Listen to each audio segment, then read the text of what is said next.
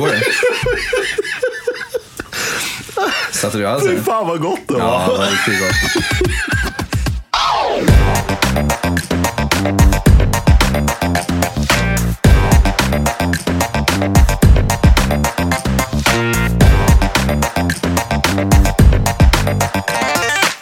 Allihopa och varmt välkomna till ett nytt avsnitt av Rörsut med mig Hanif Sabsevari. Hörni, det är jättekul att se att podden växer med allt fler lyssnare och väldigt många av er hör av sig till mig mejlledes eller via sociala medier. Det är jag extremt tacksam för och jag uppmanar er att fortsätta på det sättet för det är trots allt för er jag gör den här podden. Och för att jag ska ha en chans att förbättra programmet och tillgodose era önskemål så är det ju fantastiskt att ni hör av er.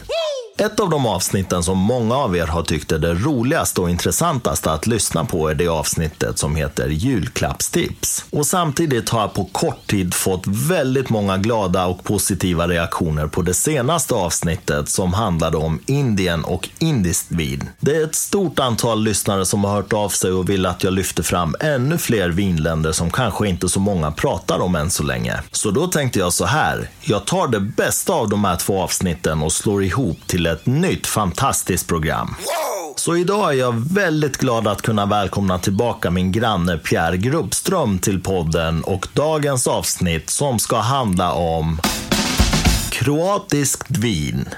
Pierre, varmt välkommen tillbaka. Tack så mycket. Tack så mycket. Hur känns det? Eh, nej, men det känns som att man har klarat av julen och allt det där stöket nu, så nu kan man gå tillbaka till verkligheten. Och... Ja, betade du av alla våra julklappstips? Ja, på julafton. Nej, det, jo, alltså jag har ju smakat eh, alla de vinerna såklart. Det är ju därifrån tipsen kommer. Det är ju, skulle inte skicka ut något på måfå. Eh, men eh, jag hoppas att många har tagit till sig, för det var ju ändå ganska överkomliga viner. Det var inget som var överdrivet svårt att få tag i eller något som man behövde lasta ut hela månadslönen på för att få köpa in. Utan det var mer lite roliga sorter tycker jag, så det hoppas jag. Eh, Ja, vi bestämde ju innan att vi gör så att vi tipsar om vettiga prisklasser. Jag har faktiskt testat också, eller testat, jag har väl eh, druckit ett par av dem igen. Eh, bland annat då Vairas Barbera. Den stående favoriten. Ja. Den går alltid ner. Ja, det är ett husvin. Jag kan säga att jag har en, en eh, liten så negativ upplevelse Ja. att berätta om. Det Berätta. För vi pratade ju om Benantis vulkanvin. Eh, man är ju ganska såld på den på det 2016. Men jag nämnde ju i förra avsnittet att det är 2017 som står på hyllorna nu. Och den har man ju smakat nu. Du fick ju också ta en smak av den och eh, jag tycker inte den var alls lika bra som årgången innan. Nej. Så det var en viss besvikelse. Ja, som, som sagt, om folk har kollat på Instagram har de väl sett också min eh, lilla recension där av, av den här nya senaste årgången. Det var ju inte roligt alls. Det var liksom inte alls i nivå med 2016.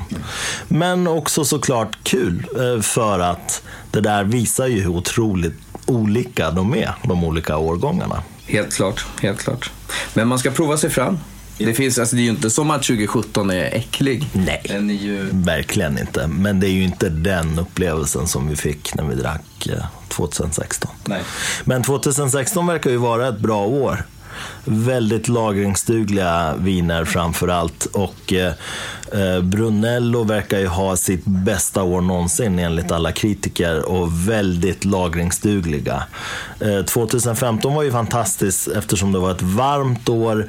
Eh, de är väldigt tillgängliga och det är ju också väldigt skönt att slippa ha de här vinerna som man måste lagra i 20 år innan man får peta på dem. Jag vet, ja, som sagt, jag vet inte ens om jag lever om 20 år. Så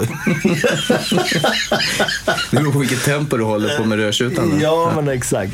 Men eh, 2016 verkar ju vara ett fantastiskt år överlag i hela Europa. Ja.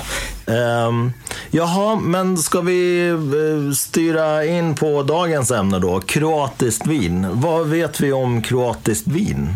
ja, egentligen ingenting. Eh, Men inför det här avsnittet så har man ju ökat på kunskapsbanken 100% ungefär och läst på lite om druvorna. Eh, Jag visste innan att legenden är att Primitivo eller Zinfandel är en druva från Kroatien. Det visste jag. Och så visste jag att det, man brukar kalla det för slavonska ekfat som används i, i många andra länder för lagring. eh, är att, att Slavonien är en provins i Kroatien. Det, det är så långt ungefär kan jag sträcka mig. Ja. Eh, Så det ska bli otroligt spännande. Det ska bli otroligt kul att få testa det här. Innan vi börjar så ska vi berätta lite grann också hur vi har fått tag i de här vinerna. Och här ska jag faktiskt passa på och eh, dissa lite grann också. För att vi har ju också gemensamt nu, eh, eller ingen gemensam beställning, men vi la ju varsin beställning nästan samtidigt på Winefinder då. Våra goda vänner som vi tycker jättemycket om eftersom de har ett väldigt stort utbud. Men det blev ju totalt pannkaka av allt det där. För de lovade ju att de skulle fixa hemkörning. Bara det att de inte har hemkörning hit till oss tycker jag är under all kritik egentligen. Eh, speciellt i de här tiderna. Jag menar, man är ju ganska beroende av att få hem grejerna just nu. Eftersom man inte vill åka någonstans. Och sen så började det med att eh, grejerna skickades fel. Det gick bara flera veckor, ingenting hände. Och sen du beställde ju efter mig dessutom, men fick före mig eh, för att mina grejer skickades till, vad var det nu, till Eskilstuna eller något sånt där. Ja, där låg de bra. Ja, och det är väl inte jättelångt härifrån, men Enköping och Eskilstuna är ju två olika städer. Så någon bara såg en stad på E och skickade den till första bästa. Så att, eh, ja, lite bakläxa på den, eh, Winefinder. Lös där med hemkörning. Jag tänker inte beställa någonting mer på Winefinder förrän de har fixat det här. Vilket är lite tråkigt för att de har ett jättebra utbud och de är supertrevliga och service-minded överlag så. Eh, men det blir ju lite jobbigt det här med att få hem grejerna. Så att dagens viner har jag beställt då på en sajt som heter 8wines.com. 8wines.com eh, stavas det. Och det här kom egentligen som en ren slump för att jag hittade en Amarone som jag har letat efter väldigt länge. En sån här riktig krallig klassiker, eh, ikon Amarone. De hade den. Och sen började jag kolla lite vad de har mer och då upptäckte jag att de har ganska många kroatiska viner. Och då tändes den här lilla gnistan. Ja men varför inte testa? Eh, Så att då pratade jag med dig och så gjorde vi slag i saken. Och till saken hör att de här vinerna har skickats från Tjeckien och det tog tre dagar från att jag beställde tills jag hade dem hemma. Det är helt otroligt. Det var framkörning till dörren. Det var framkörning, det var UPS som, som körde fram. Du ser, det är helt makalöst. Det är helt sjukt att från Tjeckien så skickas grejerna på tre dagar och Winefinder lyckades liksom skicka våra grejer fram och tillbaka och, och de, det tog ju tre veckor i alla fall. Ja. De går från Danmark vet jag, men eh, det ska väl inte behöva. Jag hade ju en ganska snurrig sväng med en till försändelse efter den. Jaha, För den första beställdes ju med hemleverans och det, till slut så blev det ju hemleverans efter mycket om och men. Men på, på den andra beställningen nu, eh, den senaste, då eh, var det tydligt från början att det inte gick att få hemleverans utan det var uthämtning vid uthämtningsställe. Mm. Och då vart det vid den närmaste staden härifrån helt enkelt. Jag ska inte såga någon. Det är, jag tror det är mer är transportföretaget än själva Winefinder. Men det var en otroligt eh, snurrig historia. Det var lite, nästan lite bisarrt. Dyker upp ute, någon lada utanför den här stora stan. Eh, frågar någon eh, tjomme där som glider runt i varselkläder om vad, vad är varuutlämningen och får bara svaret så här, jag har ingen aning. Hey, hey. Gå, gå upp för trappan. Så fick jag liksom gå igenom laget. Ingen följde med mig. Alltså, gå igenom lagret, upp för en trappa, rätt in på deras kontor och haffa någon. Liksom. Det kändes ju lite sådär. Det är tur att man inte är för rädd för coronasvängen. Och så hängde de med mig ner och så fick jag hämta ut den där. Så det, alltså, det är knasigt. egentligen är ju transporten tycker jag den enklaste biten med allt det här. Det ska ju bara funka. Och särskilt i de här tiderna där folk, i alla fall vi som försöker någorlunda hålla oss borta från det här viruset och försöker att undvika att åka till eh, alltför avlägsna platser eller gärna utanför stan. Återigen, lite bakläxa för Winefinder. Vi ska inte älta runt i det här. Eh, vi sitter här nu med de här tre vinerna. Jag tycker att vi kör igång med det första. Absolut. Det här ska bli riktigt spännande. Du vet ju att jag har ju eh, eh, Balkan på brå. Just det. Eh, Det har ju också varit en anledning till att jag ville gö- göra den här provningen med just dig. Eh, Men ja, berätta gärna. Ja, det är ju inte just Kroatien då kanske, men eh, andra delar av forna Jugoslavien som, som min farsas släkt. eh, härstammar ifrån. För, eh, för ett bra tag sedan. De kom hit för ganska länge sedan. Men ja, det ska bli spännande. Jag har aldrig sett det som något, ett, ett vindistrikt direkt. Så här. Om jag, förutom de här sakerna jag nämnde tidigare, jag kan om Kroatien som vinland. Så det, det vinet som try, trycks hårdast ut i media, i sociala medier, olika annonsplatser nu, det är den här Dalmatian Dog. Den har jag faktiskt inte smakat. Men eh, stor eloge till dig att du har hittat tre riktigt robusta viner som inte är den mest marknadsförda. Nej men precis. Jag eh, ville ju gärna dricka det som anses vara väldigt, väldigt bra. Så att eh, jag ville inte bara slänga mig över första bästa kroatiska vinet. Utan, eh, ja, och, och hatten av till de här 8wines, för de, de har ju koll. De, har, de säljer ju de här eftertraktade kroatiska vinerna. Så Mm. att, eh, det var ju supersmidigt att man kunde beställa allting från samma nätbutik också. jag. Men eh, om vi ska börja med eh, det första vinet då. Jag slår medan du pratar. Du gör det. Jag kan ställa fram mitt glas här så slipper du sträcka dig. Det här är ett vin som heter Krauthacker Merks. Har vi efter mycket om och men kommit fram till. Eh, jag har nämligen gått på lite snabbkurs i kroatiska hos en annan granne som kan kroatiska. Och han sa att det här kan inte vara ett kroatiskt ord. Av det enkla skälet också att C utan någon accent över uttalas ps. Ja, Men, teori. men det går inte med det här eftersom det kommer ett S i slutet och då blir det liksom dubbel-S vilket blir jättekonstigt. Men du har en bra teori här. Jag, jag kan säga att jag till 99% vet vad det här är. Och det är inget kroatiskt ord. Vad är det för druvor i? Merlot Ja. och cab. Ja. Märk. Ja. Jag tror att det är en ordlek. Eftersom Eh, jag är lite slö i tanken ibland så slog det mig aldrig, men du har nog helt rätt. Det här vinet då, Krauthacker märks. Eh, den här upplagan som vi ska testa är från 2017. Den kostar 239 kronor på 8 Wines. Om jag ska dra lite snabba fakta här. Vingårdarna är belägna i Kutjevo på breddgrad 45,3. Det här är de väldigt stolta över. Eftersom det är samma breddgrad som eh, Piemonte, Bordeaux, Oregon, Istria och Val d'Uron. Och eh, vingårdarna är belägna på 200-300 meters höjd. Det är extremt mycket sol och det är sandig jordmån. Skörd mellan juli och september. Och druvorna som du påpekade då är Cabernet Sauvignon och Merlot. Det här vinet lagras på ekfat i 16 månader.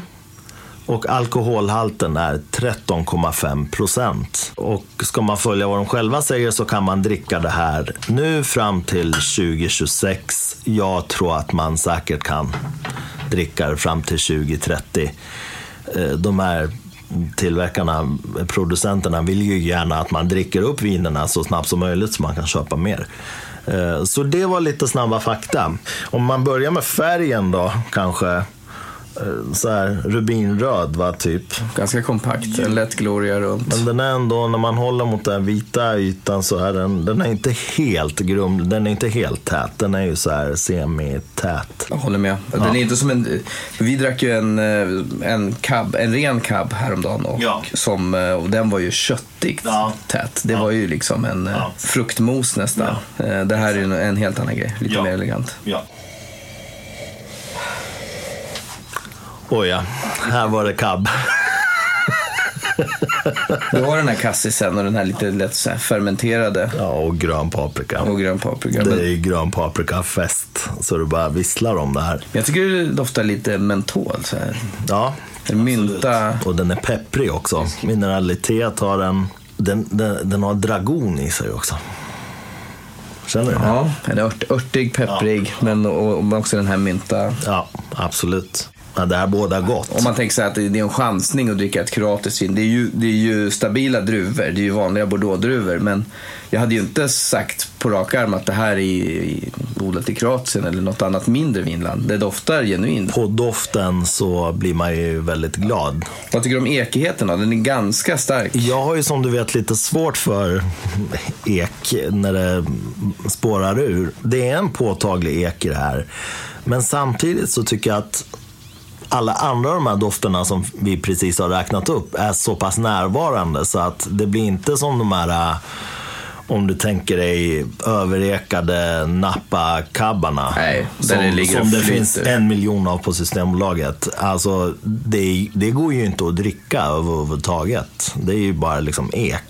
Ja, det är när man kommer in på fjärde flaskan. Ja, på en, en grillkväll liksom. Ja, som exakt. håller på alldeles för länge. Då kan det gå... Ja, men då kan du ju dricka vad som helst Ja, det sidan. Eh, Men det är ju som att dricka träd liksom. Det, det, det är vad vi inte skulle dricka. Det, det finns ju de som tycker om den stilen också. Det är så himla svårt det där med... Det kan störa mig ibland om man kollar på olika forum på Facebook. Att man, det, det, folk lägger upp viner som de faktiskt i deras eh, liksom, vinliv tycker att det här är riktigt smaskigt. Men ett, ett tränat öga ser ju att det där är ju volymvara på bolaget. Det är ju ekfats, det är ju ekchips och eh, rest, restsocker i, i kubik. Liksom. Det är som att dricka renat blandat med Bobs jordgubb.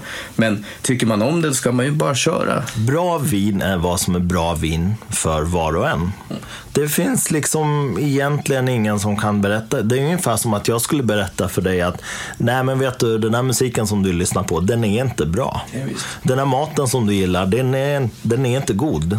De här kläderna som du har på dig, de är inte snygga. Eh, Just de här kläderna som du har på dig, De är inte snygga. faktiskt inte så snygga. Du blev lite...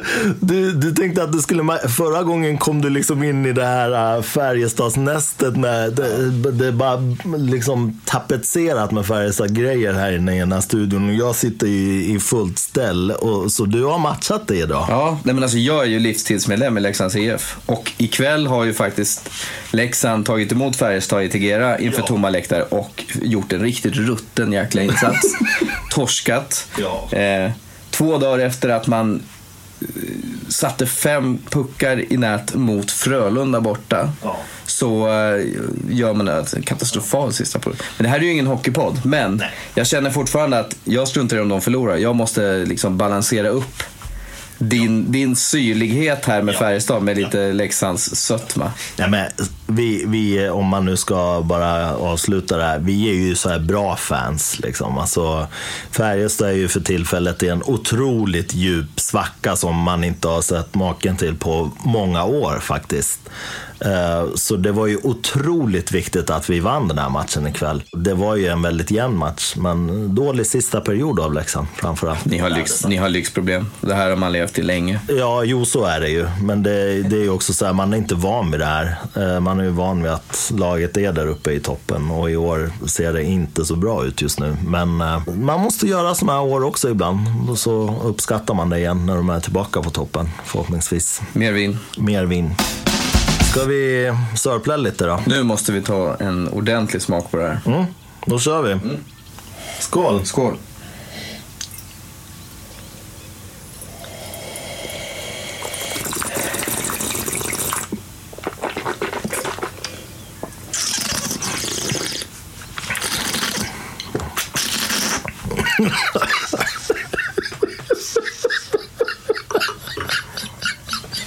Hur går det?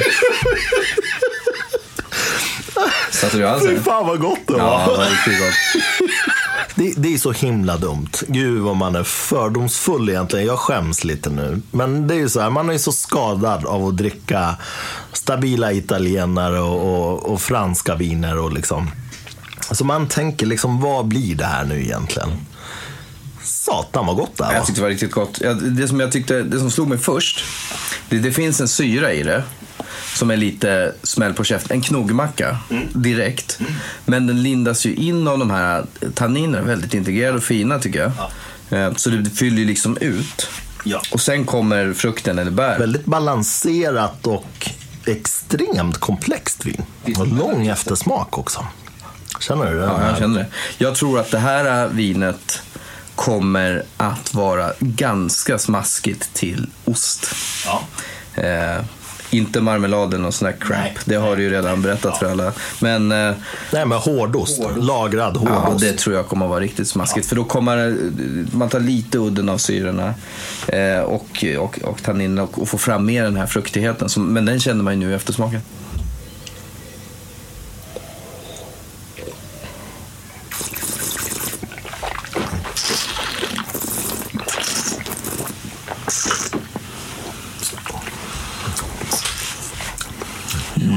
Jösses vad gott.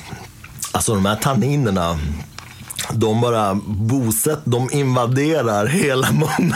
Ja, men det är ju namnet på det här avsnittet, Croatian Invasion. Ja, ja, Croatian invasion. Där har du det. Det är så det kommer heta. Ja, det är sant. Det är som att tugga i tre gröna bananer på en gång. Alltså, Skalet.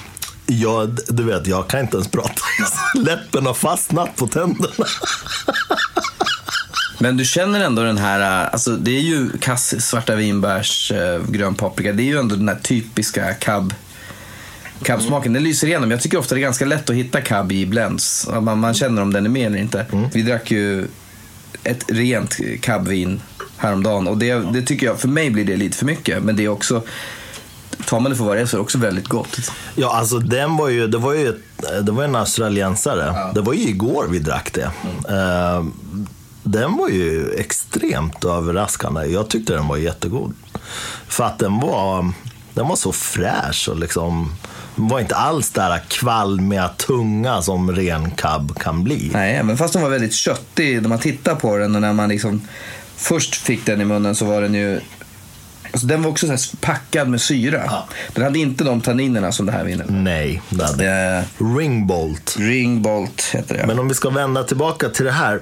Det är ju, det är ju en hel del tobak i det här också. Det är den här äh, cigarrlådan. Jag tror att den är, det är en, en biprodukt av eken. Jag har ju haft på känn att det här är tre väldigt eh, kraftiga, muskulösa viner som vi ska dricka.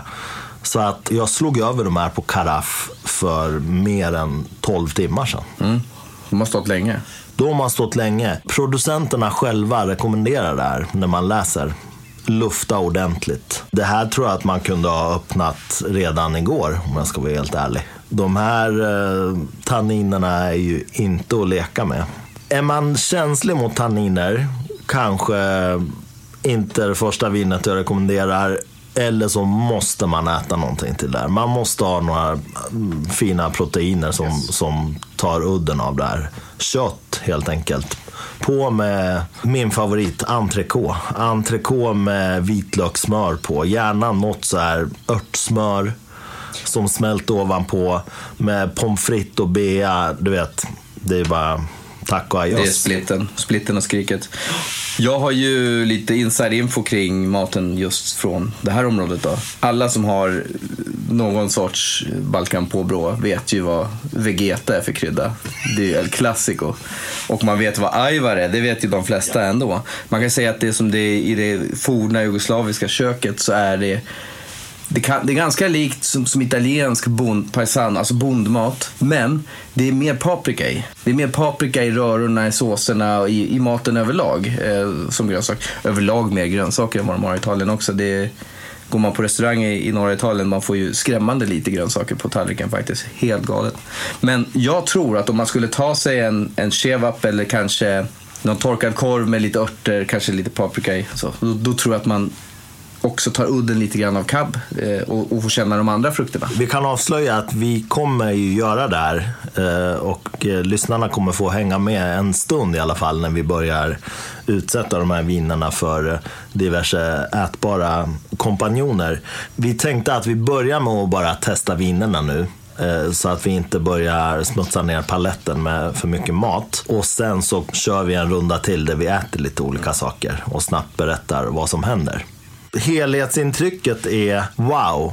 239 kronor. Det här är väldigt mycket vin för pengarna. Glöm att det här måste drickas för 2028. Det här kan man lagra bra länge till. De här tanninerna kommer ju inte ge sig i första taget i, i den här flarran. Jag tror inte heller det.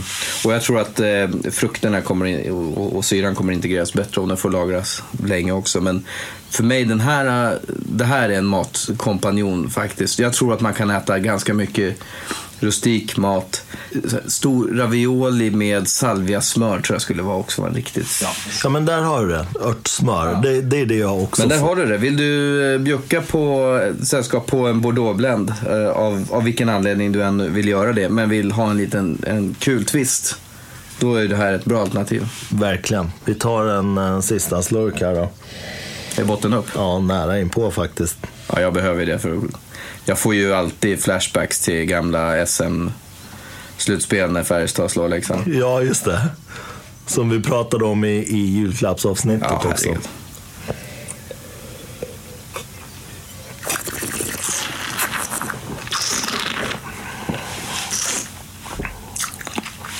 De här tanninerna, de är så välintegrerade i hela liksom, smakupplevelsen. De är så kraftiga, men de är inte störande som, som många andra viner faktiskt är när de är sådär extremt sträva. Ja, nej, men det här var ett bra vin. Det här. Mycket bra vin. Känner vi oss nöjda? Dags för nästa. Dags för nästa.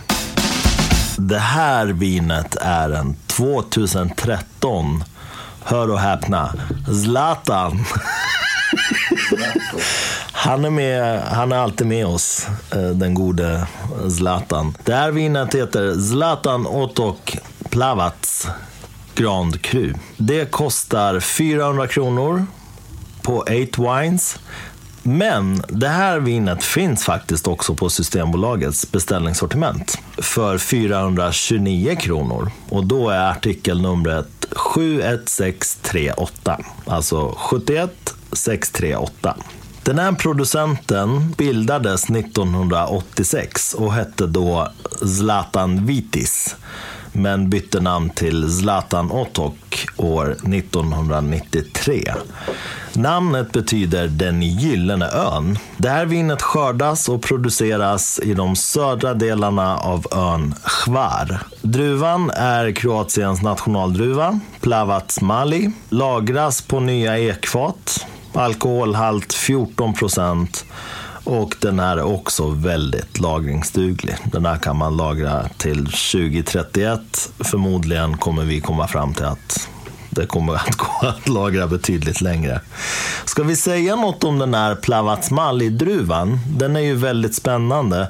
Det är ju, den, det är ju en autokton druva som man säger. Nu ska jag börja slänga mig med de här nördbegreppen. Men det betyder alltså att den är bunden till den här platsen. Så det är Kroatiens nationaldruva. Plavac Mali betyder den lilla blå, eller liten blå. Eh, Du hade också kollat upp den här druvan, eller? Ja. Ja, det har jag gjort. Den är ju en eh, halvbrorsa till Primitivo. Eller som den heter när man ska göra volymgrejer och lite mera gubb och grejer. Simfanden. Det finns en annan druva, en annan kroatisk druva som är den andra anfaden då, som jag faktiskt inte kommer ihåg namnet på nu. Det kan jag eh, påminna dig om. Alltså, det här är en korsning av druvorna Trljenak, eh, Kastelanski, som är Zinfandeldruvans eh, anfader, eh, som också kallas för Tribidag. Så det är de två namnen man stöter på. Så det är en blandning av den druvan och en som heter Dobricic. Ja, du ser. Det är fantastiskt. Vad man lär sig kroatiska namn och begrepp. Ja. Jugoslaviska namn, de, är faktiskt, de låter lite grova men de är väldigt fina. Alltså, Zlatan betyder ju gyllene. Liksom, Bogdan betyder Guds gåva. Dragan, som är ju värsta maffianamnet, det betyder den älskade. Ja, Alltså älsklings... Ja. Ja. Så det är ju, det är ju väldigt eh, tjusiga namn, men de, de kanske inte alltid låter tjusigt i uttalet om man inte kan språket sådär. Jag tycker det är ett väldigt vackert språk. jag har bara haft fullt upp den här veckan och bara lära mig uttala allting. Jag vill ju liksom gärna att, eh, ja men jag vill försöka i alla fall. Ja, drick de här tre flaskorna, sen så är du ju flytande. Ja, Ja, och Plavatsmali då som jag sa, det räknas till en av de främsta autoktona rödvinsdruvorna i Kroatien. Den används i framställningen av smakrika viner med hög alkoholhalt, vanligtvis mellan 12 till 17 procent. Och är extremt tanninrik. Surprise, surprise. Mm-hmm. Nej, det, det jag vet om den här druvan sen jag läste den, det är att det är ganska eh, små druvor med tjockt skal. Så då får du ju mycket tanniner. Och att de, de tar sin tid att mogna så att det blir ganska mycket socker i dem. Så det här, det här ska bli spännande. Mycket spännande. Vi börjar med färgen. Den är ljusare än den förra. Ja, den är något ljusare, men den är också tätare på något vis. Den är inte lika genomskinlig. Den är tätare men den har en mer, en mer rödaktig färg. Den förra hade en mer rödblå färg. Exakt, mer- Från cabben antagligen. Absolut. Absolut. Fina tänder på glaset när man swirlar den. Ta en liten doft. Oj, Den här var intensiv jämfört med den förra. mycket ek.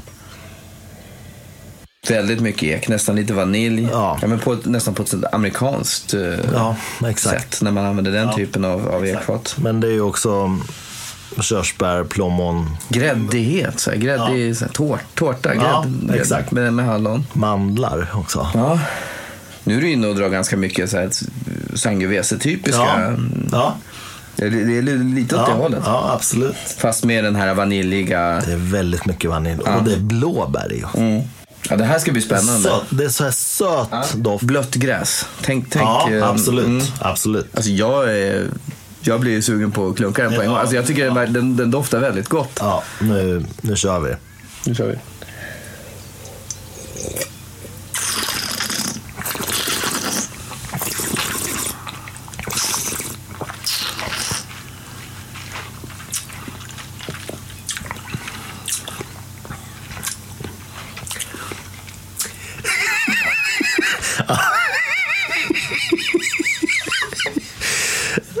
Jag har inte smakat ett enda vin som är i närheten av att smaka på det här sättet. Väldigt sött till att börja med och den här eken som finns i doften är extremt närvarande i smaken också. Smaken motsvarar ju doften för man kände ju på doften att det var sött. Men inte så syrligt alltså. Ibland man kan snacka om att det ska finnas ett mellanregister i viner. Att de ska ha ett djup. Alltså att de inte är en donut. Det kommer något i början Ja, och sen är det bara Ja. sprit och sen så kommer en eftersmak av någon gammal grape eller någonting. Så här. här känns det som att det första du får, då, då tänker du att här, syd, en sydafrikansk sin. Liksom. Ja, exakt. Eller, Eller amerikansk till. Amerikansk Ja. sin, gubb och tantjuice, det kommer direkt eh, vanilj. Man kan tycka att det är gott. Ja, Jag kan uppskatta det också, men det är inte mitt go-to-vin. Men vaniljen, du har frukten, du har sötman, fylligheten. Men sen så kommer något helt annat Ja. i mitten. Något helt annat med bärighet, friskhet. Minns du när vi testade den här som vi faktiskt också hade med i julklappsavsnittet när vi testade den här Kvevrin? Den har ju något släng av det där. Ja. Den har ju något så här lerigt i sig. Det har du helt rätt i. Det är, mm. Den närmsta jag kommer för att det är så egen smak, det är det vinet som vi Ja. drack då. Den här äh, georgiska. jag, förstår, jag förstår vad du menar. Ja. Jag, jag, kan, jag, ser, jag ser den när du säger den. Ja. Jag ser mer det här blöta gräset i den nu. Eh, Men det är den här lerigheten, den finns där. Ja. Men eftersmaken, här kommer det som skiljer sig från de, de riktiga boxade eh, juicerna.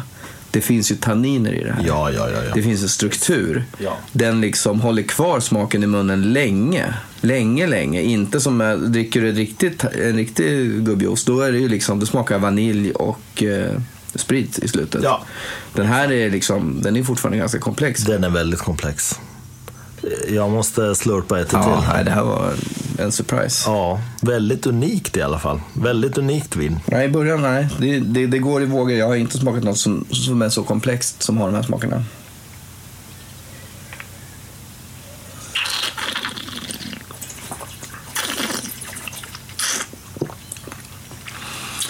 Men nu, nu dricker vi ju ett vin som har en temperatur på, jag skulle tro att det här är runt 20 grader.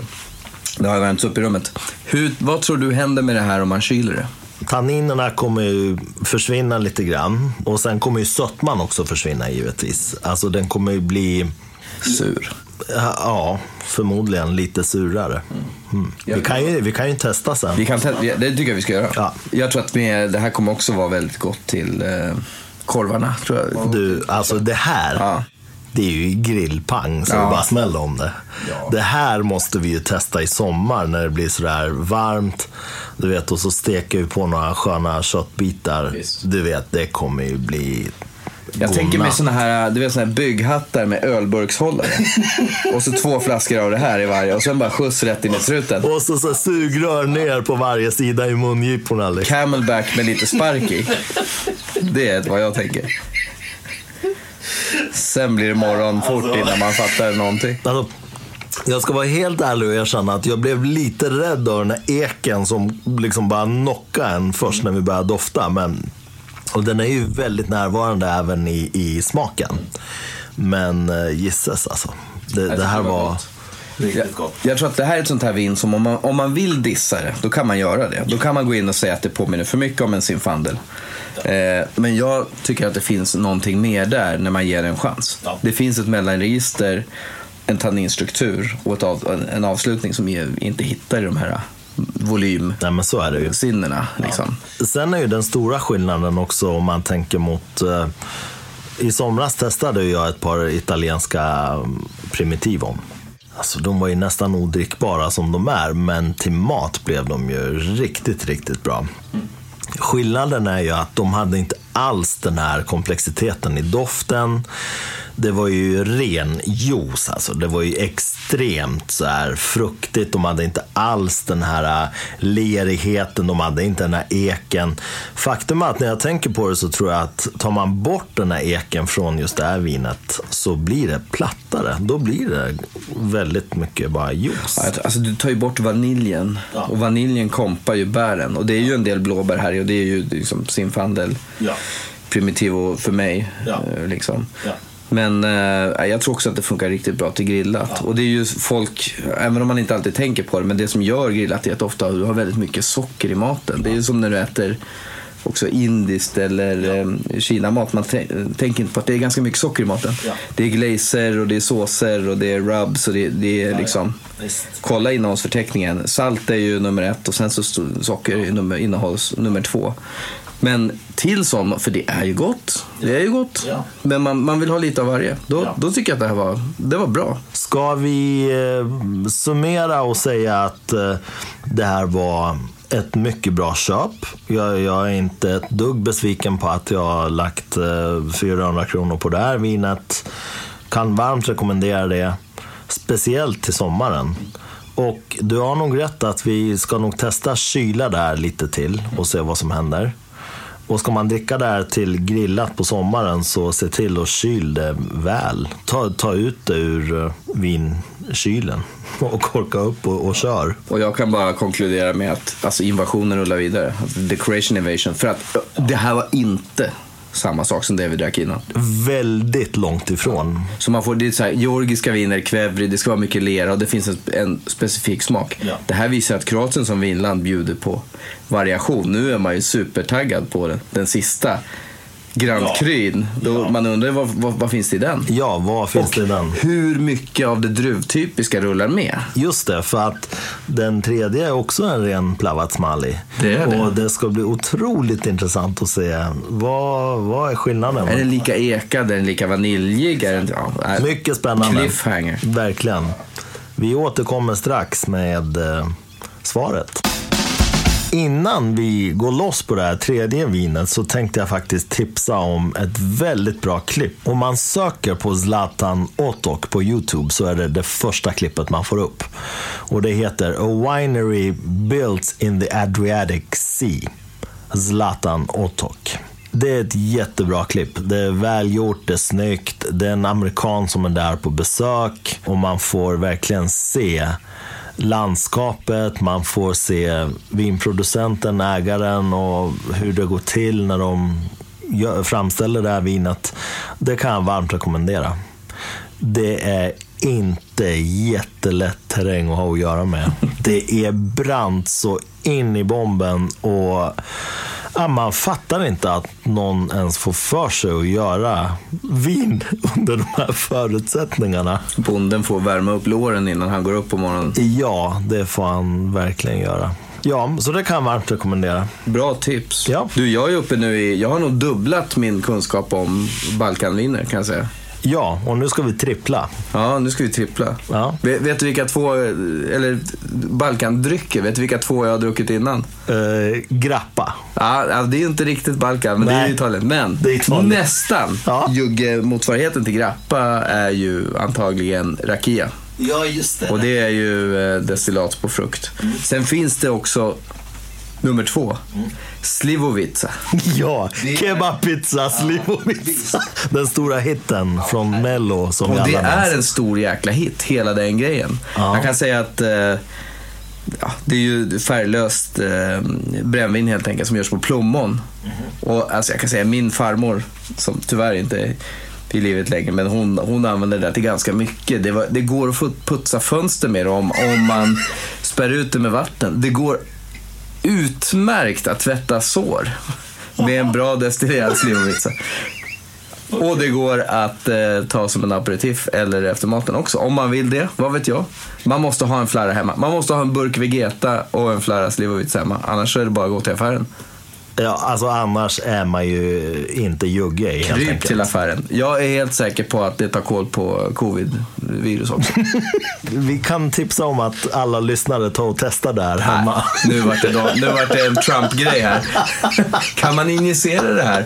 Nej. Ja, men nu är han avsatt, så nu, nu måste vi så här, upprätthålla galenskapen. Drick det inte, jag menar mer att desinficera ytor. Men, eh, men drick det i sällskap med goda vänner efter efter en stor måltid. Då är det fantastiskt. Men nu ska vi tillbaka till de lite mer elegantare dryckerna. Ja, och då har vi så mycket som en 2013 års Matuszko Dingac Reserva som kostar 422 kronor på 8 Wines, alltså dryga 20 lappen mer än förra vinet. Det här är kanske den mest respekterade och kända vinproducenten i Kroatien. Vingården är belägen på en mycket brant klippvägg i Potomje som ligger på Kroatiens näst största halvö, Pelješac. Jordmånen är dolomit. Druvan är Plavatsmali igen, precis som förra vinet. Lagrad 12 månader på barriker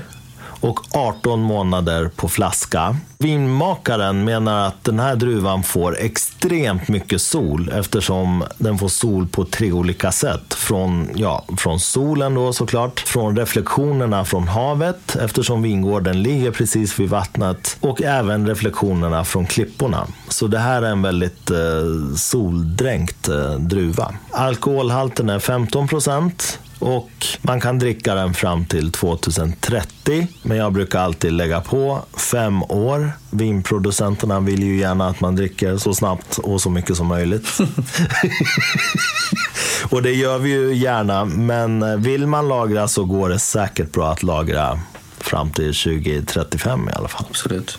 Lite fascinerande det här att de här Plavatsmali vinerna håller ändå 15 procent. Det är ju den här lite starkare nivån på, för ett vanligt vin, utan att det ska vara ett starkvin. Det är vi ju uppe i Amarone-styrka, liksom, Ripasso-styrka, utan att det tillverkas på den, det sättet. Men det är ju väldigt mycket socker i druvorna då helt enkelt. Men man kommer ju tillbaka till det här att det är också tanniner. Det blir ju en helt annan grej när det bara är söta blå druvor som gör de här lite mer vaniljiga, fruktiga vinerna som är goda i rätt sammanhang. Nu ska vi se om det här är en 20-lapp eh, bättre än det förra vinet. Färgen är i alla fall lite mer lik första vinet. Mer glansig, rubinröd. Ja, den är blåare. Blåare, ja exakt. Semität igen. Mm.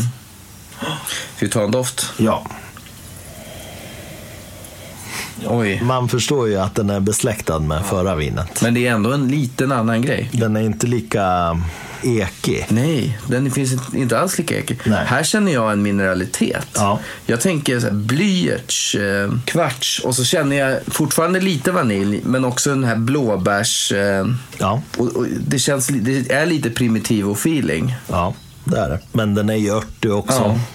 Du har ju svartpeppar, du har dragon, du har timjan, du har salvian. Du har liksom allting som vi hittade i förra vinet. Men den här är nästan lite parfymig. Ja. Doftörter, nästan lite lavendel. Ja, vet, malkula har ju en, en eh, negativ klang, men alla, alla förstår nog vad jag menar när jag Ja. tänker garderobsdofter Ja. man, man sätter in för att klä, alltså rumsdoft. Ja, men också väldigt kalkig. Ja. Känner du kalken? Så Ja, men det är ju krita. den bly, blyertskrita. Ja, exakt. Ja. Det här var spännande. Här finns ett Men, djup. men du, mineralitet. Mm. Ska vi ta och prata bara lite kort om det? Det här är ju liksom någonting som vi slänger oss med. Mm. Och det här börjar ju bli ett problem då i vinvärlden. För att det görs till och med studier där man visar att de här mineralerna då som vi tycker att vi känner i, i framförallt doften. De är inte vattenlösliga och det är otroligt långsökt att tänka att bara för att det finns någon mineral i jorden så skulle den kunna gå upp genom rötter och grenar ut till druvorna och sen att vi skulle kunna känna det när vi sitter och luktar på och, och, och dricker det här vinet. Men någonstans är det så här. Jag tror absolut inte att eh, det är så det går till. Är de inte vattenlösliga så är de inte det. Och det är ganska långsökt att tänka att det är den processen som skulle göra att vi känner de här dofterna. Men å andra sidan så är det också så här jordgubbe, plommon, körsbär, jag menar hushållsost, sån här stall, hö, gräs, citrus, källare. Alla de här dofterna som man kan hitta i vin. Ja, finns de i marken då? Nej. Så någonstans är det så här, jag måste säga att för min del så är det här lite, om jag ska vara lite elak, lite en ointressant diskussion. För att det spelar egentligen ingen roll hur de här dofterna uppstår. De finns ju där. Vi, vi, är ju, vi inbillar oss ju inte, jag menar det är inte så att det är bara en, två personer som sitter och hittar de här dofterna. Det är väldigt många människor som doftar på vin och hittar sådana här dofter som krita, kalk, granit, sten, ja men, våta stenar. Speciellt på äldre viner och kan man ju verkligen känna den doften. Vad säger du om det? Nej, men jag tänker så här. Jag, man sitter och tänker så här. Som någon gammal kemist i något labb och vad är vattenlösligt och vad färdas i vinrankans liksom eh, vattentransportsystem ut i druvorna och växer. Alltså, men vad fan. Det finns väl damm i luften Ja. på skalen. Ja. Sen ligger de i öppna tankar och jäser i den luften. ja. Och och det är väl klart att har du mycket damm då och en viss mineralitet i jordmånen och det yr runt som det gör naturligt. Och tillsammans med naturliga gästspår och allt vad det nu är. Det är väl klart att varje dryck färgas av omgivningen den kommer ifrån. Den yttre miljön. Ja men absolut, men jag, jag tänker bara så här, min ståndpunkt är lite grann, det finns ju inga jordgubbar i jorden. Nej. Nej. Så vad jag menar är ju att egentligen är det en ganska irrelevant diskussion. Alltså det spelar ingen roll var det kommer ifrån. Varför ska man leka så detektiv och försöka försöka bevisa att det finns mineralitet eller inte. Jag menar, vi känner ju onekligen de. Mineralitet, schmineralitet. Men vi kan, ju, vi kan ju bara ta och liksom hitta eh, smakerna i vinet och dofterna Ja. i vinet. Ja. Och nöja oss där. Ja, och, och liksom det här att man nördar ner sig så här. Vissa tycker att det, blir, att det spårar ur liksom när man börjar hitta så här väldigt konstiga noter. Men det är också så här, man gör det inte för att showa utan man försöker ju vidareförmedla verkligen alla typer av noter som man hittar. För att nästa person som kanske läser om det här någonstans ska tänka, är det här något vin som jag skulle kunna tycka om? Tycker jag, ty, har jag tyckt om alla viner som har en stalldoft? Har jag det så är det ju jättebra, då kanske jag ska testa det här. Är det så att jag avskyr den här noten, då ska jag hålla mig väldigt långt borta ifrån det här vinet. Det är ju det det handlar om. Man försöker inte bara så här, åh, kolla vilka noter jag hittade. Det är ju inte det det handlar om, utan det handlar om att man försöker bara ge en så mångsidig och bred bild av det här vinet som möjligt. Du ska ju lära dig att hitta de noterna du själv vill ha. Och så ska du hålla utkik efter dem. Det är ju bara så. Sen kan man bli, vill man bara skriva upp de här grundsmakerna som alla kan hitta, då, då kommer alla viner se ungefär likadana ut. Ja. Är det röda eller mör, mörka frukter, eh, bär, eh, är det ek eller inte, eller är, det, är det syrligt eller är sött? Alltså, man vill ju, hit, man vill ju fång, fånga känslan. Ja, det här var ju en diskussion på um, vingruppen, i vingruppen på Facebook där det var någon som skrev något sånt här och jag svarade väl ungefär något i stil med om man ska hålla sig till de här grundsmakerna så alltså, smakar alla viner likadant om man bara ska läsa på pappret. Du har ek, plommon, björnbär, körsbär, typ i allt. Men det man kan börja med om man tycker det är svårt med de här egendomliga dofterna och smakerna. Det är att man kan börja tänka så här. Är det unga körsbär? Är det mogna körsbär? Är det kokta körsbär?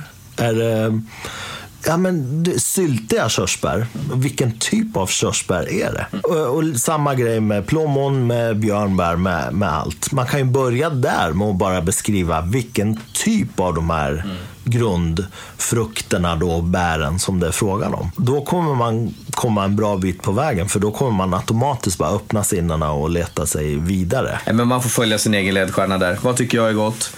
Hur, hur djupt vill jag liksom nörda ner mig och beskriva smakerna? Och så bara kör man. Och får man knäppa mothuggstrollkommentarer på det när man är med i forum. Skit i dem. Ja, ja, det är ju totalt oväsentligt. Det, det är som allt annat i livet. Det går inte att göra något där alla kommer hålla med dig. Det där är totalt ointressant. Man kan ju också göra som vi gör inte alls egentligen bry sig om vad man själv tycker om, utan man är bara väldigt nyfiken till exempel på nya länder, nya distrikt, nya regioner. Det är också ett sätt att, att utsätta sig för nya smaker. Om vi ska gå tillbaka till... Och utsätta oss. Ja, och utsätta oss. Så ska vi ge oss på det sista vinet här nu. Vi kollar vad Matursko har. Matursko Dingac. Han har, ju, han har ju också signerat varje flaska här, har du sett det? Jesus. Vilket jobb! Nej, men hans autograf då, den här eh, vinmakaren Matursko, finns på etiketten. Mhm. Väldigt eh, härligt. Jag hade en grej när vi, eh, åren efter gymnasiet, på tal om signaturer. Så fort man fick en krognota så skrev man Ove Molin med skrivstil. Fantastiskt. För, för de hockeyintresserade. Ja visst, ja, det, det var ganska smalt. Men Ove, visst. Ove Molin är ju Mr Brynäs. Mr Brynäs, han, han är från Trånkan från början. Ja, ja. Men eh, han är ju Mr Brynäs. Ja. Men han, han pröjsade många krognotor åt mig där i början Stackarn. faktiskt. Ja. Vi doftar på det här. Vi doftar. Oj, kola. Du vet så här, äh, Werther. Ja, gräddkola ja. Ja, gräddkola. Vaniljig, det är de här blåbären, plommon. Och så har du ju den här örtigheten här igen. Ja. Det är alla de där, äh, dragon, timjan, salvia, allt finns där. Ja, mycket timjan i den här också tycker jag. Ja. Ja. Det, Men ja, det är ju sötman här igen då. Man känner sötman på doften. ja, den, var, den var ganska lik den förra, men vad skulle du säga är de största skillnaderna? Kola, grädd, ja, den där. Mm. Och jag, jag hittade också lite så här äh, lim.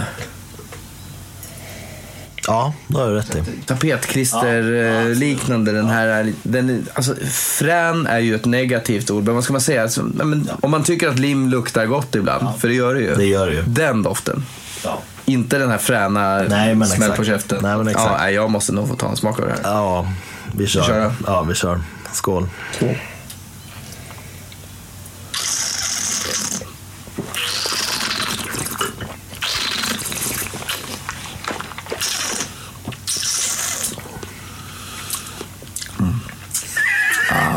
Så han fin. Alltså jag tycker att gubben Matusko, han hade fått ihop en lite elegantare brygd än Zlatan Plavac. Lite, mera, lite mindre av den här sötman och den här gubbiosigheten och lite mer av, inte stramare känsla, men frukten är kvar. Verkligen så här besläktat.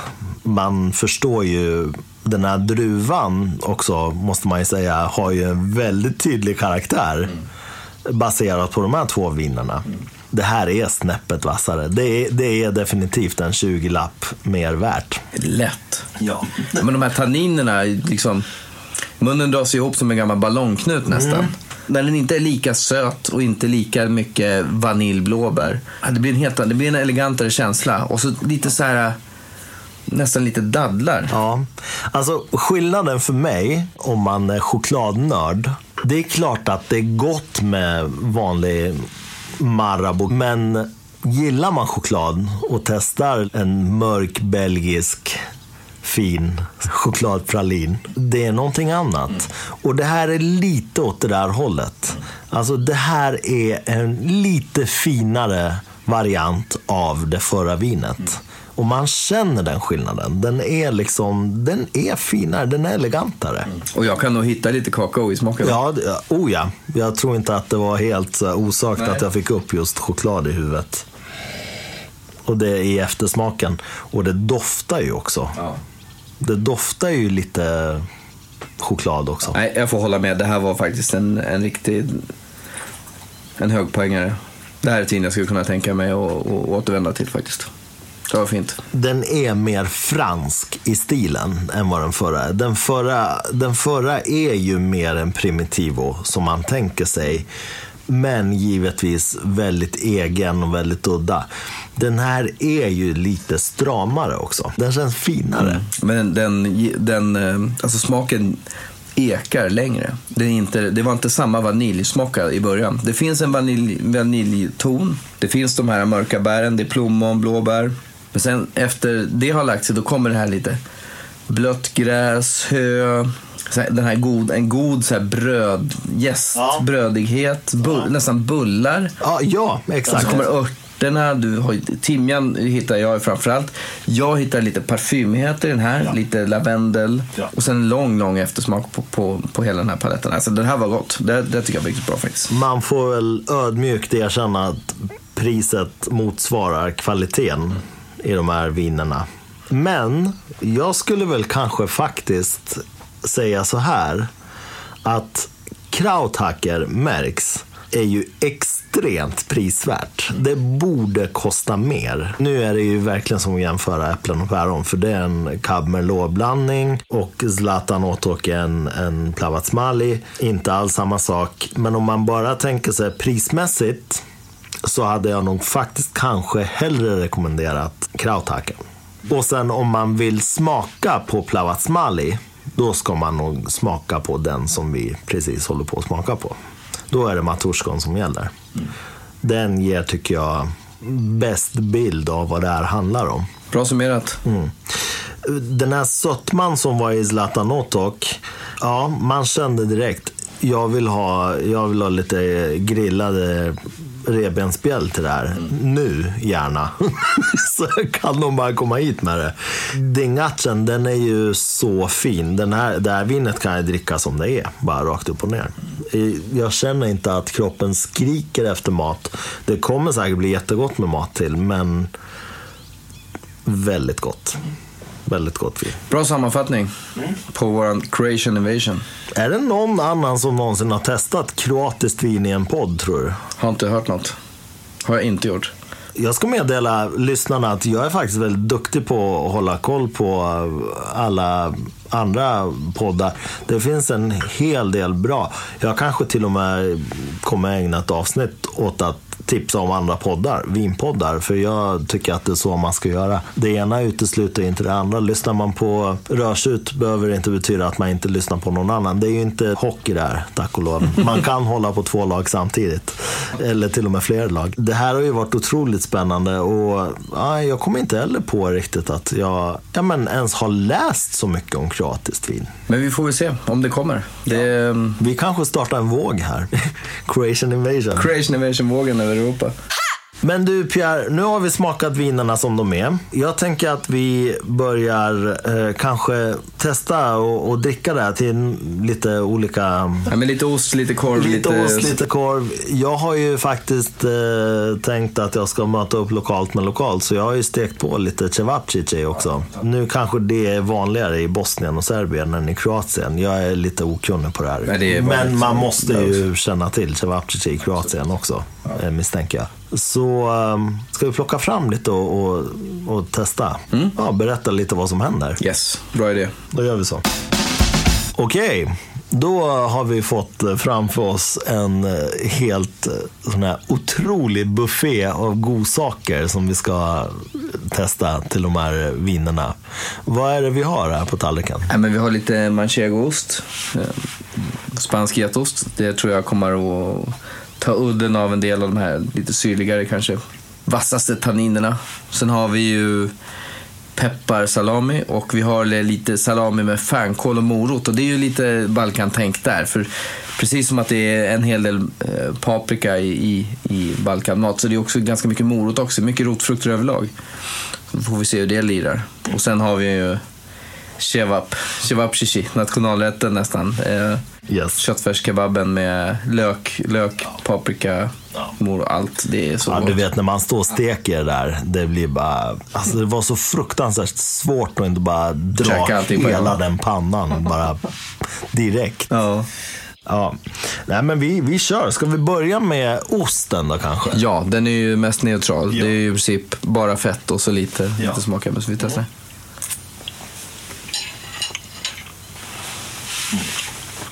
kan man käka en hel till middag. Eh, där kan man ju dra ungefär som en sån här kebabrulle. En ost, tack. Ostrulle.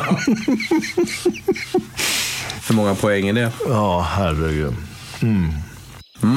Det ska bli kul att se vad Matuskos Vi testar. reserva säger om den.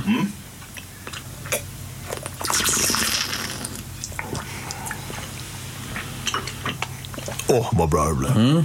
Dels är det alltid så här med, med lagrad hårdost att det förstärker ju mycket djup i vinet. Alltså det blir en mycket djupare smak. Du får de här djupa noterna mycket mer. Det tar bort väldigt mycket av vassa syran och tanninerna. Man får sån, sån här gräddig, fyllig smakkänsla. Ja, nu vart det ju väldigt fylligt. Ja. Jag, jag kan tycka att det kanske tar bort lite av elegansen. Man, man känner inte syrorna alls. Eh, det blir gräddigt, fruktigt. Det är lite som man vill att ett grillpang ska göra med, med grill. Det, men det är ju en skarp kontrast. Det blir ett helt annat vin. Så är det ju. Och jag håller med dig. Som eh, vi pratade om på, i vårt förra avsnitt där du var med. Så jag har ju lite svårt för att folk börjar lassa i sig ost och kex och marmelad och sånt här till vin. Det som är lite risken när man äter just ost och eh, faktiskt också salami som vi ska testa. Det är ju att vinet börjar smaka den, den osten och den salamin som du äter till. Typ. Och det är ju det som inte riktigt händer om man äter en mer lämplig maträtt. För att där har du många fler smaker. Och då blir det oftast ett mycket bättre giftermål. Så kan det bli. Ja. Och vill du ha, vill du ha bara en tapas liknande, då kan du ju ta lufttorkad skinka till exempel. Det är ganska neutralt. Ja. Jag tror att ostens stora välgärning bland de här tre vinerna kommer vara med märksen. Jag var faktiskt också precis på väg att säga det. För att 100 procent. Den kommer nog ta udden av syran Ja. där. Men nu är jag lite sugen på den här uh, morots och fänkålssalamin Ja, till det vi här kör. och se vad som händer. Yes. Mm, den är fin. Nu ska jag ge smaknoter på salamin. Och där kom moroten också. Ja. Mm. Men du vet, när man går in i sådana här, nu ska jag väldigt fult kalla det för utländska affärer. Jag vet inte vad jag annars ska kalla det för. Och så har de den här disken med ost, mm, och så har de inlagda Burkar med lag. Ja, gurkor och oliver. Du vet den doften som är Fänkål. där. Ja, där. Ja. Det, så smakar det här. Det var gott. Riktigt gott. Det ska vara gubben Matuska säga om det då.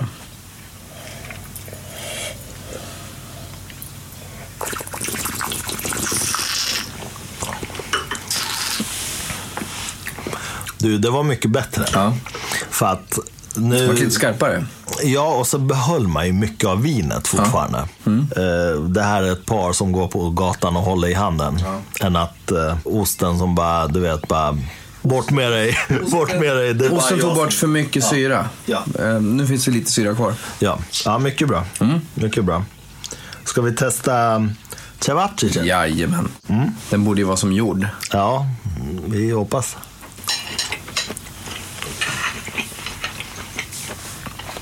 Ja, men du.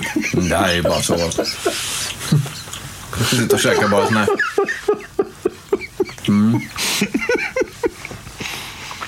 Men vad är det som händer? Gud vad gott det var. Det här är spännande. Det är, det är ganska fett ändå, alltså köttfärs, men ändå. Mm. Det är Så bra med den här lammfärsen som är Ja. Gud vad. Det här kommer gubben älska tror jag. ja, det tror jag med. Han är nere i spagat redan.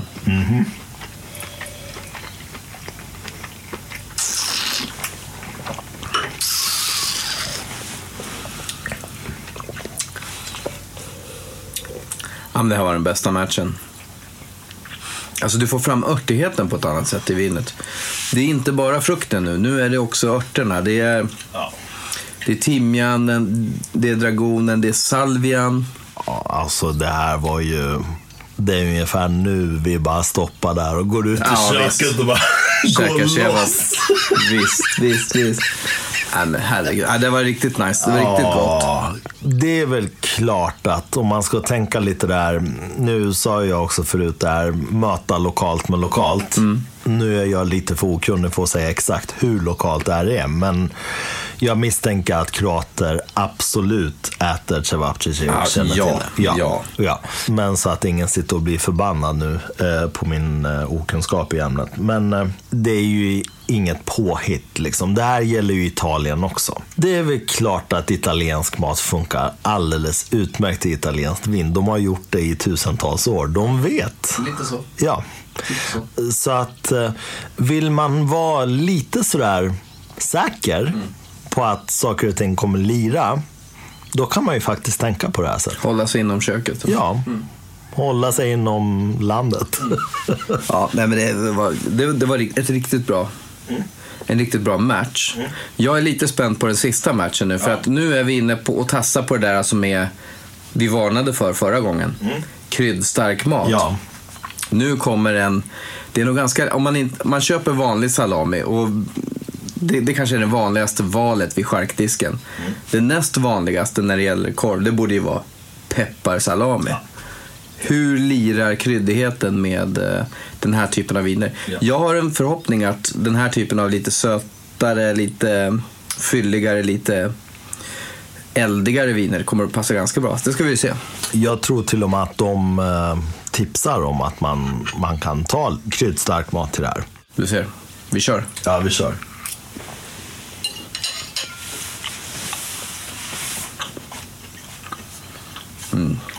Alltså nu vart man ju sugen på en pepparbiff. Medium rare pepparbiff. Med pepparsås. Alltså vi har ju hittat svartpeppar i de här vinerna. Ja. Så att, eh, jag tror inte det här kommer vara katastrof på något sätt. Nej. Här gillar ju parfymigheten i det här vinet jämfört med... Zlatan. Vi ser.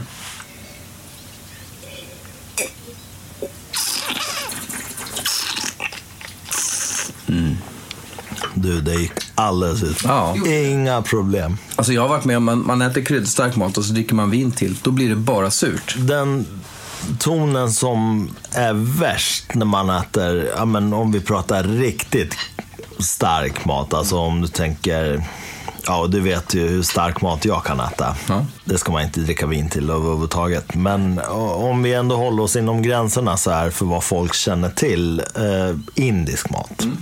En vindaloo. Alltså dricker du fel vin, och det är de flesta viner, skulle jag säga. Det är bara yoghurt som man dricker till det. till en vindaloo, då kommer det bara smaka järn. Det kommer smaka lyktstolpe. Det, det, det är den här blodsmaken. liksom. Och surt. Ja, Nej, men- men... det här var ju inga problem. Det var fortfarande överhuvudtaget. lent. Det var fortfarande lent. Ja, och det var mycket kvar av vinet. Det var inte så att någonting försvann. Nej, men vad, vad ska vi säga om, om eh, Matuskos viner? De, de håller att eh, ätas till. De håller för en, en hel kväll vid, vid ett långbord med släkt och vänner och varmt väder kanske. Ja, och framförallt det bästa betyget. Jag tror att både du och jag kommer göra en beställning på ett par till flaskor. Det kommer vi göra. Det kommer. Eh, väldigt snart. Jag är sugen på att dricka det här i olika temperaturer. Ja, ja. Det här är, det är nog ändå kvällens vinnare, får vi säga. Ja, jag tror det. Ja. Spännande Och- och- druva, spännande tillverkare. Och det, det är ju ledsamt att behöva göra de eh, sparsamma och ekonomiska lyssnarna besvikna. Men det är tyvärr så här nu att det dyraste vinet är det bästa. Det är inte första gången. Men det är ju bara trots allt 20 kronor drygt, eh, 22 kronor dyrare än Zlatan. Så att Det kommer med en story. det kommer med en story. Brassa på lite kebab, dra igång en eh, liten sväng till charkdisken, ta lite pepparsalami, ta lite fänkålssalami. Ta vilken jäkla salami som helst. Ja. Lite hårdost. Sen är det en hel kväll och en snackis Ja. med bra vänner och bra dricka. Ja, och eh, ett YouTube-tips igen. Det finns ett par faktiskt bra klipp eh, med intervjuer med just den här vinmakaren, med Matusko själv.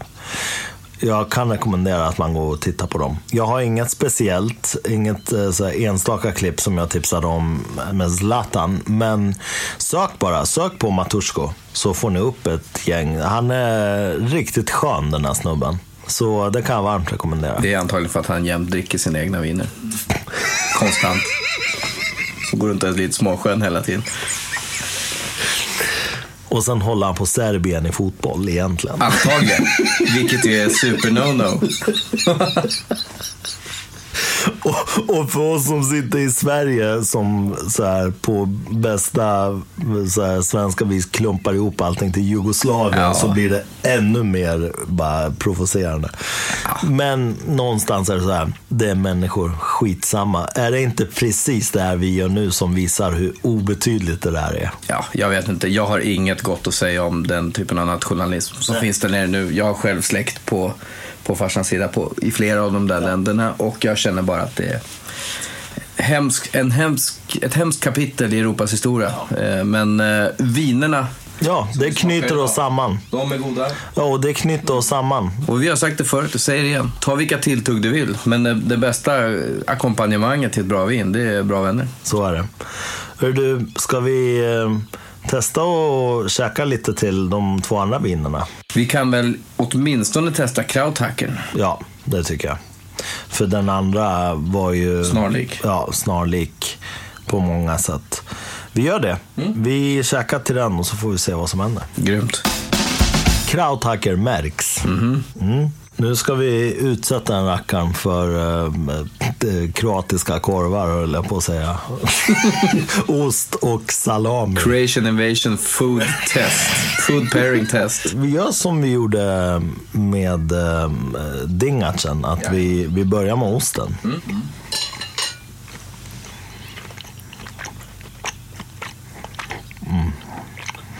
Man vill ju ha liksom, man vill ha den här osten på metervara. Till lunch. En meter manchego. ja. Ja, Ska vi se vad den gör med våran blend då. Jag föreställer mig att den på något vis tar udden av, av syran. Vi testar. och de där tanninerna. Det var ju extremt mycket tanniner i den där. Mm. Det är mycket protein i ost så det kan nog... Vi kör.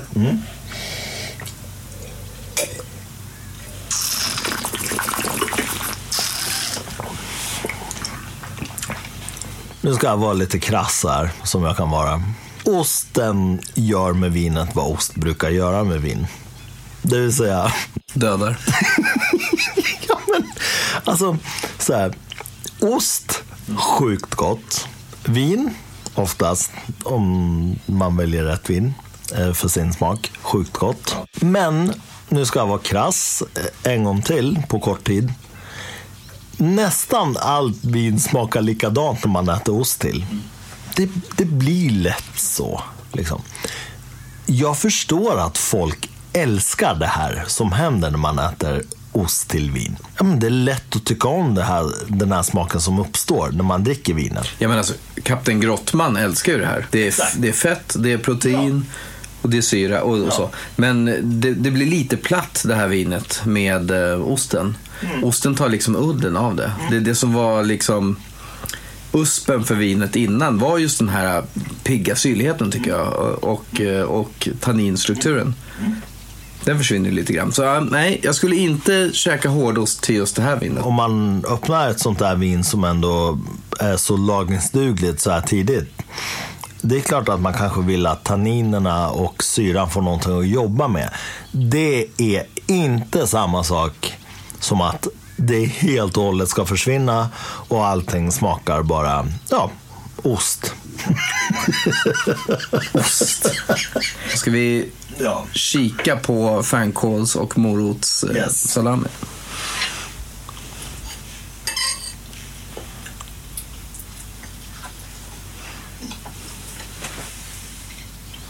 Ja, men det här är en helt annan smak. Det ska bli spännande. Kika vad vi är. Fortfarande ganska fett. Mm.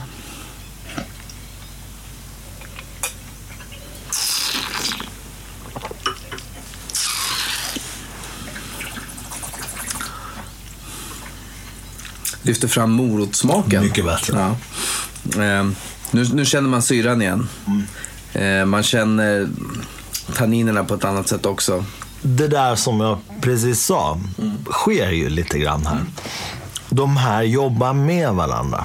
Återigen, det är, det är ett par. De håller, de håller varandra i handen. De går längs strandpromenaden. Det är ingen som vill putta in den andra i, i, i vattnet så att säga. Utan här är det ett samarbete. Och bägge får skina. Och de jobbar med varandra jättegott. Den största smaken från salamin som är kvar är den här feta smaken. Vilket är gott. Eh, Men det, är ju ingen, det finns ingen edge liksom sådär. Nej. Ska bli spännande att se vad kebaben gör. Ja. Vi testar. Nu kör vi. Den är ju så himla god ändå. Man har ju lite lust att säga kvällens bästa vin, Cevapcic. Det är den här smaken man står på torget halv tre och väntar på, på sin tur till kiosken. ja. För att få. Ska vi se vad den gör med vår kompis Krauthacker.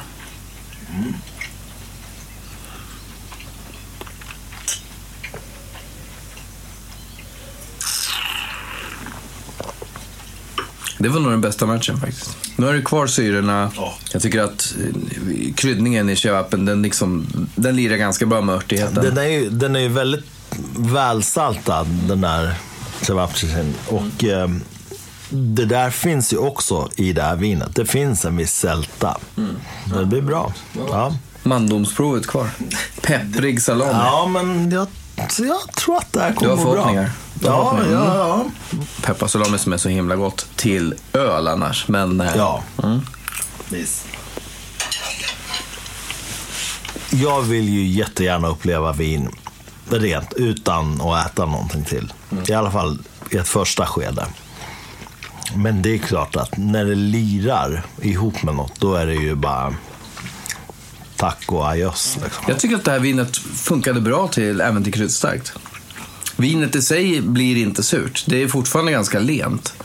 Det, det dövar mycket av smaken på vinet, men du får inte den här att det känns som att du dricker en sur gammal skurhink. Liksom.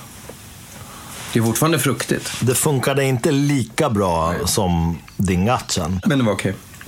För att summera så, stek på lite cevapic. Ja, men vet du vad? Jag har ett, jag har ett mattips som, som går utöver det vi har smakat här. När jag var i Toscana och gjorde en liten Chianti-sväng 2019. Eh, då så hade vi ett besök på en vingård och så fick vi en ribolata, alltså deras där bondsoppan, omkokade bondsoppan med väldigt mycket rotfrukter och bönor och mycket umami. Och det lirade fantastiskt gott till deras Chianti.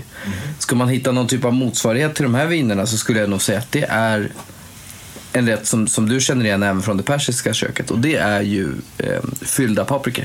Ja. Långkokta fyllda paprikor med lite ris, med lite morot, lite lök, lite vitlök, lite lammfärs. Och, och så, så får du bara stå och puttra ett dygn typ på, på ettan. Eh, Det tror jag skulle kunna lira med det här faktiskt. ja. Det heter dolme på persiska. Ja, du ser. Man får dolme bara man tänker på det. Som det är nu så har jag bara lust att stänga av det här, gå och ställa mig och börja mecka den där. Vi ses om 24 timmar. Ta på en crockpot. Men du, vad kul det här var. Ja. Så himla roligt. Så himla egna viner som har haft smakprofiler som verkligen inte poppar upp var och varannan dag. Jag måste säga att mitt helhetsintryck är att det är otroligt hög kvalitet. Jag tycker verkligen att man ska testa kroatiskt vin. Men jag säger som jag sa förra avsnittet. Jag tycker att eh, drick storyn och gör det tillsammans med eh, goda vänner. Då kommer det här att vara en, en hit. Ja. Gör en grej av det. Gör eh, regiontypiska tilltugg och bara ha kul. Ja. Jag tror att det finns två, alltså grovt indelat två typer av vinkonsumenter precis som det finns två grovt indelat typer av till exempel musikkonsumenter. Det finns de här som tänker att vin, musik, mat, vad det nu kan röra sig om, är lite baserat på humör. Vad är jag på för humör idag? Jag korkar upp den här flaskan. Det kanske inte riktigt blev som jag hade tänkt mig. Det kanske inte var så här mitt i prick. Men det var i alla fall någonting. Och, och, det där som var, vad var det för någonting? Och så försöker man sätta ord på det. Och så finns det ju de här som är lite så här, nej men svart eller vitt liksom. Det, det dissas och det hissas eh, om vartannat. Och, och jag är väl lite sådär att jag tycker att det är så himla svårt att totaldissa ett vin. För att man vet dels vilket arbete som ligger bakom. Till och med de billigaste flaskorna. Mm. Det krävs ett enormt arbete för att framställa en sån.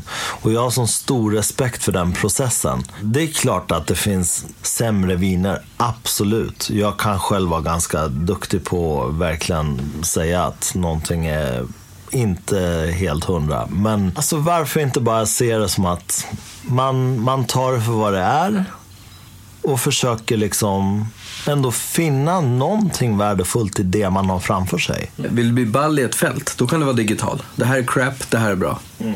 Men vill du ha kul och eh, lära känna smakprofiler och eh, ha mycket att snacka om med kompisar. Allting är inte skitbra eller skitdåligt. Hitta mellanvägarna och eh, försök framförallt att hitta det som är stiltypiskt. Och läs storyn bakom den flaskan du korkar. Det är ju dagens tips. Då blir det alltid kul. Mycket bra tips. Och eh, än en gång så tackar jag dig för att du tog dig tid och, och gjorde den här fantastiska resan genom Kroatien med mig. Rent nöje. Jag hoppas att du kommer tillbaka många fler gånger. Jag ska försöka locka dig med nya intressanta... Finns det vin? nya intressanta vinländer. Vi sätter punkt där. Stort tack Pierre. Tack själv. Stay safe. Detsamma. Thank you.